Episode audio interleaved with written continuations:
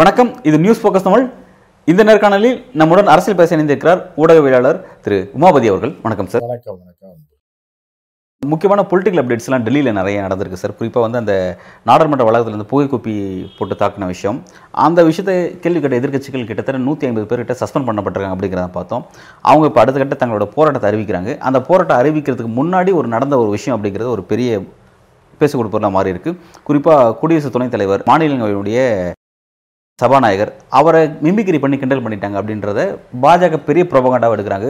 அதுக்காக அவர் ரொம்ப சஃபர் ஆகிட்டார், ஜனாதிபதி வருத்தம் தெரிவிக்கிறாங்க, யார் அவருக்கு வருத்தம் தெரிவிக்கிறாங்க, பாதிக்கப்பட்டவருக்காக வருத்தம் தெரிவிக்கிறாங்க, மோடி வருத்தம் தெரிவிக்கிறாங்க. இந்த மாதிரி ரொம்ப அது பெரிய பூதாகரமான பிரச்சனையாக மாற்றுறாங்க. டெல்லியில் நடந்த இந்த விஷயம் எப்படி பார்க்குறீங்க சார்? பூதாகரமாக இருக்கிற பிரச்சனையை ஒன்றும் இல்லாமல் ஆக்குவாங்க. ஒன்றுமே இல்லாத விஷயத்தை பூதாகரமாக ஆக்குறது தான் பாரதிய ஜனதா கட்சியோட இது. உள்ளுக்குள்ளே இருந்த ரெண்டு பசங்க போய் குண்டு மாதிரி போக குண்டே வீசியிருக்கான். அதை பற்றி அதுதான் உலகம் பூராமே பரபரப்பாக பேசப்பட்டோம். அதை பேச மாட்டாங்க. யாராவது மிமிக்ரி பண்ணிட்டாங்கன்னா யாரையும் பற்றி இருந்தது இது என்ன ஒரு மேட்ராது. டெய்லி தான் யூடியூப்பில் அதுலேயும் பல மீம்ஸ் மோடியை பற்றி போட்டுட்ருக்காங்க போட்டுட்ருக்காங்க மோடியை பற்றி விமர்சனம் பண்ணிகிட்ருக்காங்க. பிரதமர் என்று கூட பாராமல் அந்த மாதிரி மோடியவே கழிவு ஊற்றுறாங்க. இதில் சபாநாயகரை ஏதோ சொல்லிட்டாங்கன்னா அது யாருக்கு தெரிய போகுது? சரியா, யாருக்கும் தெரிய போகிறதா? மக்களுக்கு அதை பற்றி புரிய போகிறதில்ல. அதான் ஒன்றும் இல்லாததை பெருசாக்குறது. மோடி என்ன சொல்கிறாருன்னா, ஜெகதீப் எனக்கு ஃபோன் போட்டு பேசுகிறேன், கவலைப்படாதீங்க, சரி பண்ணிக்கலாம், அவங்க அப்படி தான் அநாகரமாக நடத்திருப்பாங்க. மிமிக்ரி பண்ணதை இவர் என்ன தடுப்பு, இவர் என்ன கவலைப்படாதீங்கன்னா என்ன இருக்கும்? அவர் என்ன சொல்கிறார், என்னை 20 வருஷமாக இப்படி தான் பண்ணுறாங்க, அதெல்லாம் நான் பொறுத்துட்டு தான் இருக்கேன். நான் தான் வடிவேல் காமெடி மாதிரி தான் அது. ரைட்டா, அதான் விடுங்க. நம்ம தான் நான் வாங்காத அடியா, எத்தனை சட்டை கிழிஞ்சிருக்கு, சண்டைன்னு வந்தால் சட்டை கிளியே தான் செய்யும், கொஞ்சம் அமைதியாக இருக்கு. அவருக்கு தெரியாதா? அவரும் அரசியல்வாதி தானே சபாநாயகர். அவர் எங்கேருந்து வந்தார்? ஆப்பிரிக்காவிலேருந்து வந்தார். இந்த ஊர்லேருந்து தானே அரசியல்வாதி. அவர் எத்தனை மிமிக்ரி பண்ணுற அவங்க ஊரில் எவ்வளோ போஸ்டர் அடிச்சு விட்டுருக்காங்க. தேர்தல் பிரச்சாரத்தில் அவருக்கு எதிராக என்னென்னோ பேச்சிருக்காங்கல்ல. அப்போல்லாம் அவர் மனம் புண்படலையாமா? ஒன்றும் சொல்ல வேண்டியது. இப்போ இந்த விஷயத்தில் நாடாளுமன்றத்தில் நடந்த அப்படி ஒரு அத்துமீறல் விஷயத்தை பற்றியோ அல்லது அதனால் சஸ்பெண்ட் செய்யப்பட்ட எதிர்க்கட்சிகள் எம்பிக்கள் பற்றியோ பாஜக எதுவும் பேசலை. ஆனால் ஜெகதீப் தன்கர் அந்த எதிர்க்கட்சி எம்பிக்கள் கிண்டல் பண்ணிட்டாங்கன்றதுக்காக பெரிய ஒரு போராட்டத்தை, தமிழ்நாடுகளில் போராட்டத்தை முன்னெடுக்கிறார் அண்ணாமலை. எப்படி பார்க்குறீங்க சார்? டம்மி பீஸுங்க, அதெல்லாம் பற்றி யாருமே கவலைப்பட முடியாது. யார் சபாநாயகர் யாருன்னு யாருக்குமே தெரியாது தமிழ்நாட்டில். நீங்கள் போராட்டம் முன்னெடுத்து என்ன ஒன்று போகிறீங்க? அதெல்லாம் சும்மா அவர்களாம் அரசியல் நடத்துறதுக்கு எதாவது ஒன்று பண்ணுவாங்க. வேறு அரசியல் தான். இங்கே அடுத்ததாக டெல்லியில் அடுத்து நடந்த ஒரு முக்கியமான அப்டேட் அப்படிங்கிறது இந்திய கூட்டணியுடைய 4வது கட்ட கூட்டம் நடந்திருக்கு. நீங்கள் பார்த்துருப்பேன் நினைக்கிறேன்.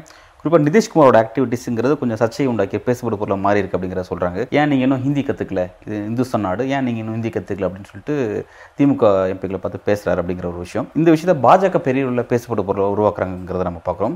குறிப்பாக ஜக்கி வாசுதேவ் அவர்கள் நிதிஷ்க்கு கண்டனம் தெரிவித்து தன்னோட கருத்தை தெரியப்படுத்தியிருக்கிறார். எப்படி பார்க்குறீங்க சார்? ஜக்கி வாசுதேவ் கருத்தெல்லாம் ஒரு கருத்துன்னு சொல்லி, ஜக்கி வாசுதேவ் அரசியல் ஏஜென்ட்டு. ஏன்னா பணம் பதுக்கி வைக்கக்கூடிய ஒரு ஆள், அரசியல்வாதிகளுடைய பணத்தை சேஃப்டியாக வச்சுட்டு அவர்கள் மாற்றி கொடுக்கக்கூடிய ஒரு ஆள். அவர் கருத்து சொல்லி என்ன ஆகுது? அதெல்லாம் ஒரு கணக்கில் எடுக்க முடியாது. அதை அவர்கள் பக்தர்கள் கேட்டுக்கலாம். தியானம் பண்ணும்போது அவர் பேசுகிறத அப்படியே போட்டு அந்த கருத்தோட கருத்தை காற்றுல கலந்துருவாங்க. அவர் ஜக்கி வாசுதேவுக்கெல்லாம் யாருங்க? யார் ஜக்கி வாசுதேவ்? ஒரு பவர் ஏஜென்ட்டு, இப்போ காசு வாங்கி கொடுக்குற ஒரு ஆள், ஆன்மீகன்ற போர்வையில் இந்தியாவின் பன்முகத்தன்மைங்கிறது பல மொழி கொண்ட கலாச்சாரம். இதை பற்றி புரிஞ்சுக்காத நிதிஷ்குமார் என்ன அப்படின்ற மாதிரிலாம் அவர் தன்னோட கருத்தை அழுத்தமாக அவர் சொல்கிறார். அவரும் ஒரு நாட்டில் வாழக்கூடிய ஒரு பிரச்சனை கருத்து சொல்கிறார். அவரை பற்றி பேசுகிறதுக்கு என்ன இல்லை? இதுவரை அந்த மாதிரி அரசியல் கருத்துக்கு சொல்லி அவர் வெளியில் வந்ததில்லை. பட் இது இந்த விஷயம் ஃபர்ஸ்ட் இந்தியா கூட்டணியில் நடந்த ஒரு விஷயத்துக்காக அவர் இப்படி கருத்து தெரிவிக்கிறதுங்கிறது எப்படி? இப்போ அங்கே பிஜேபி காசு தானே அவர் வச்சுருக்காரு. இப்போ அதுக்கு சார்பாக அப்படியே இந்திக்காரன் காசு தான் இருக்குது. தமிழ்நாட்டில் அந்த காசு இருக்கும்போது ரெண்டு பேருக்கும் தேவையானப்ப கருத்து சொல்கிறார். தமிழர்களுக்கு ஆதரவாக பேசுகிற மாதிரி பேசி தமிழ்நாட்டை வாங்கி இந்திக்காரன் கட்டி வைக்கிற ஏஜென்ட்டு தான். காசு அங்கேருந்து அனுப்பிவிடுவாங்க, இவர் இங்கேருந்து காசு கொடுக்குறாங்க. ஹவாலா ஏஜென்ட் மாதிரி தான். அதனால் ஏதோ ஒரு தமிழ்நாட்டில் வாழக்கூடிய ஒரு பிரஜை அப்படின்றதுனால அந்தளவுக்கு தான் பார்க்கணுமே தவிர அவர் கருத்து என்ன வரும்னா பெரிய இந்த அரசியல் பெரிய மேதையாகும். பாஜகவும் கருத்து தெரிவிக்கிறாங்க. நிதிஷ்குமார் எப்படி மொழி ரீதியான ஒரு சீண்டி இருக்கிறாரு, திமுக ஏன் அமைதியாக இருக்குது? நிதிஷ்குமாரே ஒரு அரலூசு தாங்க. நிதிஷ்குமாரே ஒரு கொள்கை இல்லாத ஆளுங்க, பதவி வெறி பிடித்த ஒரு ஆள். அது தெரிஞ்சுக்கிங்க. நிதிஷ்குமார் ஏற்கனவே பிஜேபி காரங்களோட டையை போட்டு தான் அங்கே ஆட்சி பண்ணது. அதுக்கப்புறம் அவர்களை அதுக்கு முன்னாடி ஜனாதளத்திற்கு எதிர்த்தது, ஜனாதளத்தை உடைப்பதற்கு மிகப்பெரிய இதாக இருந்தது. பிரதமர் ஆகணும்னு நிதிஷ்குமாருக்கு இன்றைக்கி நேற்று கனவு இல்லை, 20 வருட கனவு. இது கண்டவெல்லாம் கனவு காண்றதுக்காக இந்த நாடு இருக்குது. எவ்வளோ பிஎம் ஆகணுன்றக்காக எல்லாத்தையும் அடைய வச்சுட்டு எல்லாம் போய் அவனுக்கு போய் பூஜா தூக்கிட்டு இருப்பாங்களா? குறைந்தபட்சம் இப்போ இதில் அந்த மாநிலத்தில் பீகாரில் அவருக்கு செல்வாக்கு இருக்குது, ஆட்சியில் இருக்காருன்றதுக்காக சரி ஒரு 10 சீட்டு 20 சீட்டு கூட கிடைக்கும்ன்றக்காக வச்சுருக்காங்களே தவிர, நிதிஷ்குமார்லாம் பெரிய தலைவர், பெரிய அறிவுஜீவி, இந்த நாட்டை வழிநடத்தக்கூடிய திறமை உள்ள ஆள்லாம் கிடையாது. ஆனால் அவருக்கு ஆசை 20 வருஷமாக இருக்குது. இப்போ அந்த அந்த ஆசையில் மண்ணள்ளி போட்டாங்க, நீ கிடையாதுன்றத மறைமுகமாக ஒரு இதை பரப்பி விட்டாங்க. அப்போ அந்த ஆத்திரத்தில் எதையாவது பேசுகிறது தான் ஹிந்தி பெல்ட்டில் இருக்கோம் வரணும்னு, தான் வேறு ஸ்டேட்லேருந்து எவனும் வந்துடக்கூடாதுன்றது. ஹிந்திக்காரனுக்கு ஆழமான ஹிந்தி பெல்ட்டில் இருக்கவனுக்கெல்லாம் சவுத் இண்டியன் அப்படின்னாலே அவனுக்கு உள்ளுக்குள்ளே ஆகவே ஆகாது. சரியா? அந்த இது அந்த மக்கள் அந்த ஊரில் வாழ்கிறவர்கள் அந்த ஒரு தலைவனுக்கு அதுதானே இருக்கும், அந்த ஊர்லேருந்து தான் வந்தவர் அவர். ஸோ அதனால் நிதிஷ்குமார்லாம் ஒரு மிகப்பெரிய தலைவன்லாம் எடுக்க முடியாது. இந்த இந்தியா கூட்டணியில் ஏதோ 15 சீட்டு தேர் அந்த ஆளுனால அப்படின்றதுக்காக வச்சுருக்காங்க தவிர, அந்த ஆளை இப்போ பிரைம் மினிஸ்டராக கொண்டு வரலன்றக்கா அந்த வைத்தறிச்சலில் கேண்டிடேட்டாக நம்மளை சொல்ல மாட்டாங்க இல்லை எவ்வளோ அப்படின்ற வைத்தறிச்சலில் அந்த ஆள் பேசுகிறாங்க. இப்போ ஏற்கனவே இந்திய கூட்டணி பார்த்து பாஜக இப்படி தான் விமர்சனம் பண்ணாங்க, அந்த பிரதமர் யார் அப்படிங்கிறதுல அவனுக்குள்ளே அதை இது நிற்காது, உடஞ்சி போய்ட்டுன்னு சொல்லிட்டு இருந்தாங்க. அதை நோக்கி தான் இது நகரதா, நீங்கள் எப்படி பார்க்குறீங்க? இல்லை அப்படி தான். அதாவது நீங்கள் ராகுல அதாவது இவங்க என்ன நினைக்கிறாங்கன்னா, பப்ளிக்கு எல்லாம் ஜென்ரலாக ஜெயிச்சுட்டு அப்புறம் ஒருத்தர் அப்படிலாம் இந்திய மக்கள் அப்படி ஓட்டு போட மாட்டாங்க. நிதிஷ்குமார்னால் யாருன்னு தமிழ்நாட்டில் உள்ளவனுக்கும், கேரளாவில் உள்ளவனுக்கும், கர்நாடகா, ஆந்திராவில் உள்ளவனுக்கும் தெரியாது. நமக்கு தெரியும், பத்திரிகையில் இருக்கோம், மீடியாவில் இருக்கோம், விவரம் தெரிஞ்சோம், படித்தோம், பேப்பர் படிக்கிறவனுக்கு ஓரளவுக்கு தெரியும். மற்றபடி மக்களுக்கெல்லாம் நிதிஷ்குமார் வாக்கு சராசரி வாக்காளர்களுக்கெல்லாம் தெரியாது. யாருமே கார்கேயை பக்கத்து வீட்டுக்காரனு கூட தெரியாது, பக்கத்து தெருவுக்காரனு கூட தெரியாது. கார்கேயை போய் நீங்கள் பிரதமர் வேட்பாளர்னு கொண்டு போய் நிறுத்தினாங்கன்னா அதை விட கோமாளித்தனம் காங்கிரஸில் எதுவுமே கிடையாது. எல்லாம் நாடு ஃபுல்லாக பிஜேபி ஒழிஞ்சு போகணும், பிஜேபி தோக்கணும் அப்படின்ற ஒரு மனநிலையில் இருக்காங்க. ஒரு தலைவர் அதுக்கு ஈக்குவலாக ஒன்று குழந்தை ராகுலை நிறுத்தணும், இல்லை பிரியங்காவை நிறுத்தினா ஒரு எழுச்சி ஏற்படும், ஒரு வரலாமே தவிர போனோம் வந்தவன்லாம் கூப்பிட்டு வந்து பக்கத்து தெருவுக்கு கூட தெரியாத ஆள்லாம் கூப்பிட்டு வந்து நீ எப்போ அந்த கார்கியை ஃபோட்டோவை கொண்டு காட்டுங்க எங்கேயாவது பீச்சில் போய். படித்த காலேஜில் படித்த பிள்ளைங்க பையன்கிட்ட யாருன்னு சொல்ல சொல்லுங்கப்பா, 10 பேரில் 9 பேர் சொல்ல மாட்டான். அப்புறம் எப்படி அவருக்கு பிரதமர் வேட்பாளராக கொண்டாந்து நீங்கள் ஓட்டு போடுவீங்க? ஸோ அந்த மாதிரியான பெரிய மைனஸ்லாம் இந்தியா கூட்டணிக்கு. ராகுல் நிப்பாட்டணும், ராகுல் தான் பிரதமர் வேட்பாளராக நிப்பாட்டணும் அப்படிங்கிறது பாஜகவோட தேவையாக இருக்குது. ஏன்னா ராகுல்லாம் ஈஸியாக மோடி பேச காமிச்சு அவங்க வாக்கை வாங்கிடலாம், அது தோல்வி அடைஞ்சிரும் அப்படின்ற கணக்கு பாஜக போடுது. அப்போ பிரியங்காவை கொண்டு வந்துருங்க, ராகுலோட பிரியங்காவோட ஃபேஸ் ரொம்ப பெரிய அளவில் இருக்குது. அது மோடியோட மோடியை வீழ்த்தக்கூடிய அளவுக்கான ஒரு இது யாருக்கு இருக்குன்னா பிரியங்கா காந்தி தான். ராகுல் மேலே உங்களுக்கு அதிருப்தி இருக்குது, ராகுல் வந்தால் உங்களுக்கு பிரச்சனைன்னு நினைக்கிறீங்கன்னா ராகுலை விடுங்க, பிரியங்காவை கொண்டு வந்து நிறுத்துங்க. ஐயா அரவிந்த் கெஜ்ரிவால் கூட நாடு முழுவதும் செல்வாக்கு இருக்குங்க. மம்தா பானர்ஜியை விடவும் தென்னிந்தியாவில் அரவிந்த் கெஜ்ரிவால் முகம் எல்லாருக்கும் தெரியும். அரவிந்த் கெஜ்ரிவால் பிரதமர் வேட்பாளர்னு அறிவிங்க. இப்போ இந்திய கூட்டணிக்கு பிரதமர் வேட்பாளர்ன்ற அந்த பேச அறிவிச்சாதான் அது வீழ்த்ததுக்கான பிரதமர் மோடி வீழ்த்தது. யாருமே தெரியாமல் குருட்டுத்தனமாக அவங்க ஓட்டு போடுவாங்க. ஆனால் பலர் இது முன்வைக்காமல் அந்த ஒற்றை குற்றை வேட்பாளராக ஒருத்தனை பாட்டணும், கிட்டத்தட்ட 300 தொகுதி இல்லை, அதை செய்யணும், அதில் ஃபோக்கஸ் பண்ணணும், இது தேவையில்லை அப்படிங்கிற மாதிரி பக்கம் இருந்தால் கூட தலைவன் யாருன்னே தெரியாமல் தலை இல்லாத முண்டத்தை வச்சு நீங்கள் என்ன பண்ண போகிறீங்க? அதுதானே இதாக இருக்குது. ஃபஸ்ட்டு அதெல்லாம் கவனம் செலுத்தணும், அதுக்கப்புறம் தான் எலெக்ஷன் மற்ற ஒர்க்குக்கே போகணும் அப்படிங்கிறீங்களா? நிச்சயமா அந்த விஷயத்தில் இப்போ வரக்கூடிய காலகட்டத்தில் இந்தியா கூட்டணியில் ஒரு அடுத்த மாற்றம் வருமா? யார் மாற்றம் வந்தால் தான் இந்தியா கூட்டணி இருக்கும், இல்லைன்னா இந்தியா கூட்டணி விலைக்காக எதுவுமே நீங்கள் பிரிட்டிஷ்காரன் போயிடுவானா வாய்ப்புகள் இருக்கான்னு ஒரு காலத்தில் இருந்துச்சு. சுதந்திரம் கிடைக்கலையா நமக்கு? ஏன்னா கொஞ்சம் நாள் ஆச்சு, அது அந்த காலகட்டம் வேறு. அந்த மாதிரி மகாத்மா காந்தி தான் இந்த நாட்டோட தலைவராவார்னாங்க, திடீர்னு பார்த்தா அவர் காணாம்.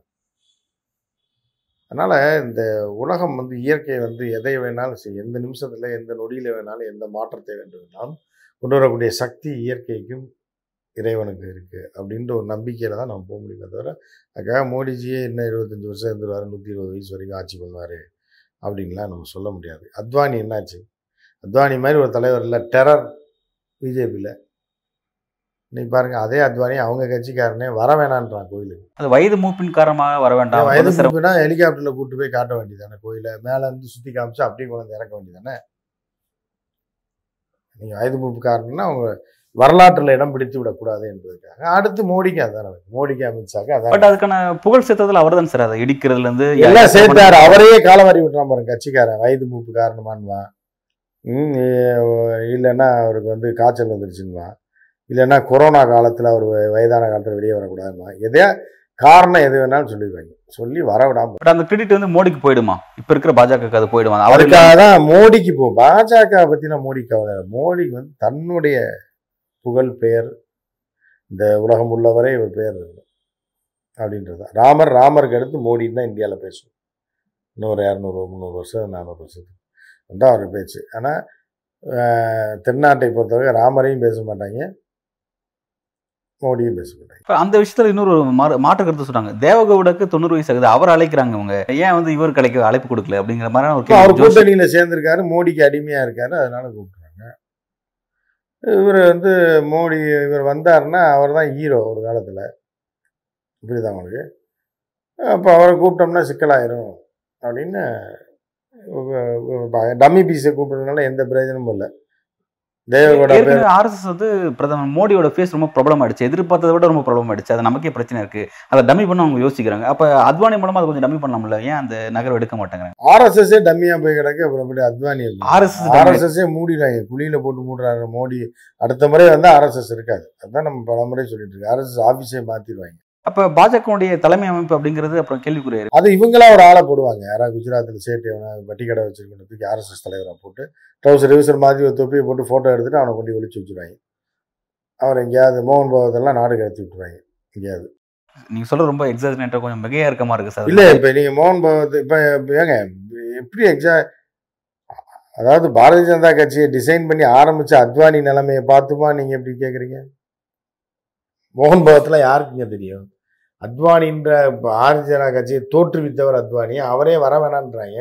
மோகன் பகவத்தை பற்றி நீங்கள் ரொம்ப யோசிக்கிறீங்களே, அவரை எப்படி பண்ணுவாங்கன்னு. அவரெல்லாம் பாவங்க, 5 நிமிஷத்தில் ஆட்டையை கழிச்சு அனுப்பி விட்டுருவாங்க. பட் அவ்வளோ பேர் அத்வானி ஓரம் கட்டக்கூடிய முடிவு எடுத்தது மோகன் பகவத் ஆர்எஸ்எஸ் தான் எடுத்துச்சு. இப்போ அந்த ஆர்எஸ்எஸ் இங்கே எடுக்கவே இல்லையே. ஆர்எஸ்எஸ் வந்து என்ன யோசிச்சாங்கன்னா, சரி வயது ஆகிவிட்டது, அடுத்து இவர் கொஞ்சம் வராரு, இவரை கொண்டு வரலாம். முஸ்லீம் எதிர்ப்பு அது இதில் பயங்கரமாக பிரபலமாக இருக்கார், அவர் அத்வானியை விட வேகமாக இருக்கார், இவரை கொண்டு வருவோம். கொண்டு வந்தோடனே இவர் மொத்தமாக ஆட்டையை போட்டார், புரியுதா அவருக்கு? வீடு வாடகை கேட்குற வரைக்கும் கேட்டுருவாங்க. வீடு வாடகைக்கு வந்துட்டாங்கன்னா காலி பண்ண முடியாது, நீ போய் கோர்ட்டில் பார்த்துக்க அப்படின்னு 4 அடியால் வச்சுக்கிட்டு அந்த மாதிரி தான் சார் நடந்திருக்கு இந்த விஷயத்தை அப்படின்னு பார்க்கணும். ஆர்எஸ்எஸ் ஏமாந்துருச்சு. ஆர்எஸ்எஸ் வந்து அத்வானியை ஜனாதிபதியாக கொண்டு வரலான்னு நினச்சாங்க. அத்வானி ஜனாதிபதியாக இருந்தால் மோடி வரலாம் இருந்திருக்க முடியாது, ஆட்டையை கழிச்சு விட்டுருப்பாங்க. அதனால அத்வானியை டோட்டலாக வயது காரணம் காட்டி ஒதுக்கிடணும் சார். இப்போ இந்த இடத்துல ஒரு கேள்வி வருது சார், எவ்வளோ பேர் கட்சியில் எவ்வளோ பேர் சீனியர் நபராக இருந்தாலுமே அவங்கள வந்து அந்த கட்சி முடக்கும் போது வந்து அவங்க அதுக்கு எதிரான வினையாற்றுவாங்க. நம்ம எல்லா கட்சியிலையும் பார்த்துருக்கோம், எல்லா இந்திய கட்சியாக இருந்தாலும் சரி, மாநில கட்சியாக பார்த்துருக்கோம். பட் பாஜகவில் மட்டும் அது ஏன் எதிரொலிக்க மாட்டாங்க? ரொம்ப சைலண்டாக ஒருத்தர் டம்மியாக்குனா அது வந்து எந்த வகையில் வெடிக்க மாட்டேங்குது பல மாநிலங்கள். இது வந்து லோக்கல் அரசியல், அவர் வந்து ஒரு கட்டமைப்புலேருந்து வந்தவங்க. அந்த கூட இருக்கவெல்லாம் என்னென்னா அந்த கட்டமைப்புக்குள்ளேயே தான் இருப்பான், அதை விட்டு வெளியே வர மாட்டான். இந்த தனிநபர் மட்டும் அதுதான் பாரதிய ஜனதா கட்சியோட செட்டப்பு, கம்யூனிஸ்ட் கட்சியோட செட்டப் அதுதான். கம்யூனிஸ்ட் கட்சி செட்டப்பை காத்து காப்பி அடித்தது தான் பாரதிய ஜனதா கட்சி. பொலிட் பீரோ இருக்கும், அது இருக்குது, அது இருக்கும். நீங்கள் ஒரு தலைவனை அழகாக வந்து தூக்கி எரிஞ்சிடுவாங்க. அந்த கட்சியில் இருக்க வரைக்கும் தான் அந்த தலைவனுக்கு செல்வாக்கு இருக்கும், அதுக்கப்புறம் அவன் தூக்கி எரிஞ்சிடுவாங்க. இப்போ அத்வானி எங்கேயுமே சிஎம்மாக இருந்ததில்லை, இல்லை பெரிய செல்வாக்கே இல்லை. ஆனால் மோடி வந்து ஒரு தூக்கி எரிஞ்சா கூட நாளைக்கு மோடி வந்து தனியாக போய் ஆரம்பித்து குஜராத்தில் ஒரு எதிர்கட்சியானாலும் ஆக முடியும் அப்போ உள்ள காலகட்டத்தில். ஸோ அதனால மோடிக்கு பயப்படுவாங்க, அத்வானிக்கு பயப்பட மாட்டாங்க. பட் அத்வானி வந்து அவர் அது சித்தாந்த ஐடியாலஜி இருந்தார், பேசவே இருந்தார்ல டோட்டலாக. ஆர்எஸ்எஸ் பிஜேபி பேஸாக இருந்தார், அந்த பேஸ் திட்டு அடுத்த பேஸ் போட்டாங்க. இப்போ ராமராஜன் படம் அன்னைக்கு 350 நாள் ஓடிச்சு, இன்னைக்கு ராமராஜன் வச்சு படம் எடுக்க முடியுமா? இந்த கதை தான் அது. Right sir. இப்போ இதான் இப்போ சிவராஜ் சிங் சாஹன் நம்ம பார்க்குறோம், அவரை இன்னைக்கு டம்மி ஆக்குனது அவரே புரிஞ்சு. அவர் அது வந்து எப்படி வெளிப்படுத்துறாருன்னா, இதுக்கு நான் செத்தே போயிடலாம், நான் எனக்கு பதவி கேட்கறதுக்கு பதில் நான் செத்தே போயிடலாங்கிற அளவுக்கு அவங்க அந்த பேசுறாங்கன்னா அந்த கருத்து அவங்களுக்கு எந்த வகையிலையும் நம்ம இவ்வளோ உழைச்சமே நம்ம செத்து போன்னு விட்டுருவாங்க, அவ்வளோதான். அவ்வளோ வெளியே போய் அவர் எங்கே நின்று அவர் இப்போ போய் நின்னாருன்னா ஒரு சீட்டு கூட ஜெயிக்க மாட்டார், அவ்வளோதான். அந்த மாதிரி டம்மி பிசிகளை தான் அங்கே வச்சிருப்பாங்க. அப்போ அந்த அவ்வளோனால அந்த கிரெடிட்ல வந்து கட்சிக்கு தான் கிடைச்சிருக்கும், அந்த தனி நபருக்கு கிடைச்சது, தனி நபருக்கு கிடைக்காது. பட் ஆனால் மத்திய பிரதேச வெற்றி பெற்றது சிவராஜ் சிங் சாஹன் அவரோட தனிப்பட்ட ஒரு காரணனால தான் வந்து அவங்க கம்மியான ஓட்டு வாங்குற மாதிரி நிலைமை வந்தது. இந்த காங்கிரஸ் கரடி கூத்துனால ஜெயிச்சாங்க, இல்லைன்னா ஜெயிச்சிருக்க மாட்டாங்க. அப்ப அது அவரோட தனிப்பட்ட வெற்றி கிடையாது, காங்கிரஸோட தவறுகளுக்காக கிடைச்சது. ஆமா, காங்கிரஸ் செஞ்ச தவறுனால கிடைச்ச வெற்றி தான் பிஜேபிக்கு, தவிர அது பிஜேபிக்கு போட்ட ஓட்டே கிடையாது. பட் அவர் சில நலத்திட்டங்களை கொண்டு போய் சேர்த்திருக்காரு கிராமங்கள்ல, அதனால அவருக்கு அப்படி ஒரு விஷயம் கிடைச்சிச்சு அப்படின்னு சொல்றாங்க. கிராமங்கள்ல அங்க வந்து 45% SC ST தான் இருக்காங்க, அவர்கள் எல்லாமே காங்கிரஸ் வாக்காளர்லாம் இருக்காங்க. அவங்கள்ட்ட போய் என்னத்தை சேர்த்தா என்ன, எப்படி போகும்? 500 ஓட்டுக்குள்ளதான் 62 இடத்துல ஜெயிச்சிருக்காங்க. அது எப்படி இப்போ நலத்திட்டத்தை போய் சேர்த்து அவ்வளோ பேர் ஓட்டுக்குள்ள அப்படின்னு ஒரு கேள்வி வரும். பாரதிய ஜனதா வந்து ஒரு கட்டமைப்பில் வர ஒரு கட்சி, ஒருத்தனை தூக்கி போட்டால் அவன் அதோட டம்மி ஆகிடுவான், ஆனால் கடைசி வரைக்கும் அவனை வச்சு காப்பாற்றும் அப்படின்ற மாதிரி இருந்தது. மோடி வந்ததுக்கப்புறம் அது வேற ரூபத்துக்கு போயிடுச்சு. இப்போ இனி அடுத்து முரளி மனோகர், அடுத்து மோடி வருவாரான்றது சந்தேகம். அந்த வாரம் தான் இப்போ நடந்துட்டு இருக்கு. மோடிக்கே சீட்டு கொடுக்கறதா வேணாமா? பட் அவரோட ஃபேஸ் பெரிய அளவில் அறுவடை பண்ணி வச்சிருக்காங்க, பெரிய விளம்பரமாக பண்ணி வச்சிருக்காங்க. அது அவங்க பண்ணலை, மோடியாக பண்ணிக்கிட்டது. இதை பயன்படுத்தி புரியுது அவங்களுக்கு, பயன்படுத்தி பண்ணிக்கிட்ட உடனே வந்து அதை வந்து இது பண்ணுற அது ஒரு ஸ்டைல். அது எப்படின்னா, கையில் காலில் விழுந்து பதவியை வாங்கிட்டு அவங்கள வச்சு நம்ம வளர்ந்துட்டு அவங்களே மிரட்டுறது. புரியுது அவங்களுக்கு. இப்போ அந்த இடத்துக்கு மோடி நகர்ந்துட்டாரு. ஆமாம், அது பிளான் பண்ணி குஜராத்தியில் வந்து அந்த இடத்துக்கு நகர்ந்ததுக்கப்புறம் கட்சியை வளைச்சி போட்டு எவனுக்கு காசு தரணும்னு பணத்தை அவர்கள் வச்சுருக்காங்க. RSSட்ட பணம் கிடையாது, பிஜேபியில் பணம் கிடையாது. பிஜேபி பணம் வேணும்னா குஜராத்திகள் தான் கொடுக்கணும் அப்படின்ற ஒரு நிலைமை கொண்டு வந்துட்டாங்க. குஜராத்திகளை சம்பாதிக்க விட்டால் தான் கட்சி நடத்த முடியும்னு ஒரு நிலைமை கொண்டு வந்துட்டாங்க. ஸோ அதனால் வந்து என்னென்னா, குஜராத்திகள் பணத்தை வச்சா தான் RSS பிஜேபி இந்த எலெக்ஷன்லேயே ஜெயிக்கும். குஜராத்திகள் பணம் இல்லைன்னா அந்தளவுக்கு சம்பாரிச்சு வச்சுருக்காங்க, பிஜேபியை வைத்து பதவியை வைத்து. ஸோ அதனால் RSS மடங்கி போய் தான் ஆகும். இந்த ஒட்டுமொத்த இந்தியாவே கண்ட்ரோல் பண்ணக்கூடிய குஜராத்திகளை தான் இருக்காங்க, குஜராத்திகள் தான் கண்ட்ரோல் பண்ணிட்டு இருக்காங்க. இப்போ குஜராத்திகள் வெர்சஸ் RSS தான் போயிட்டு இருக்கு. அதில் யார் ஜெயிக்கிறான்றதை பொறுத்திருக்கும். யாராவது ஒருத்தர் அழிஞ்சு போயிடுவாங்க.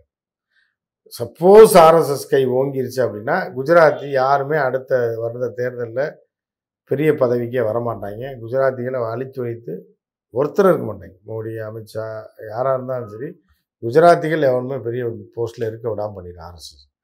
திடீர்னு மோடி வந்துட்டால் RSSல உள்ள எந்த ஐயருமே மேலே வரவே முடியாது.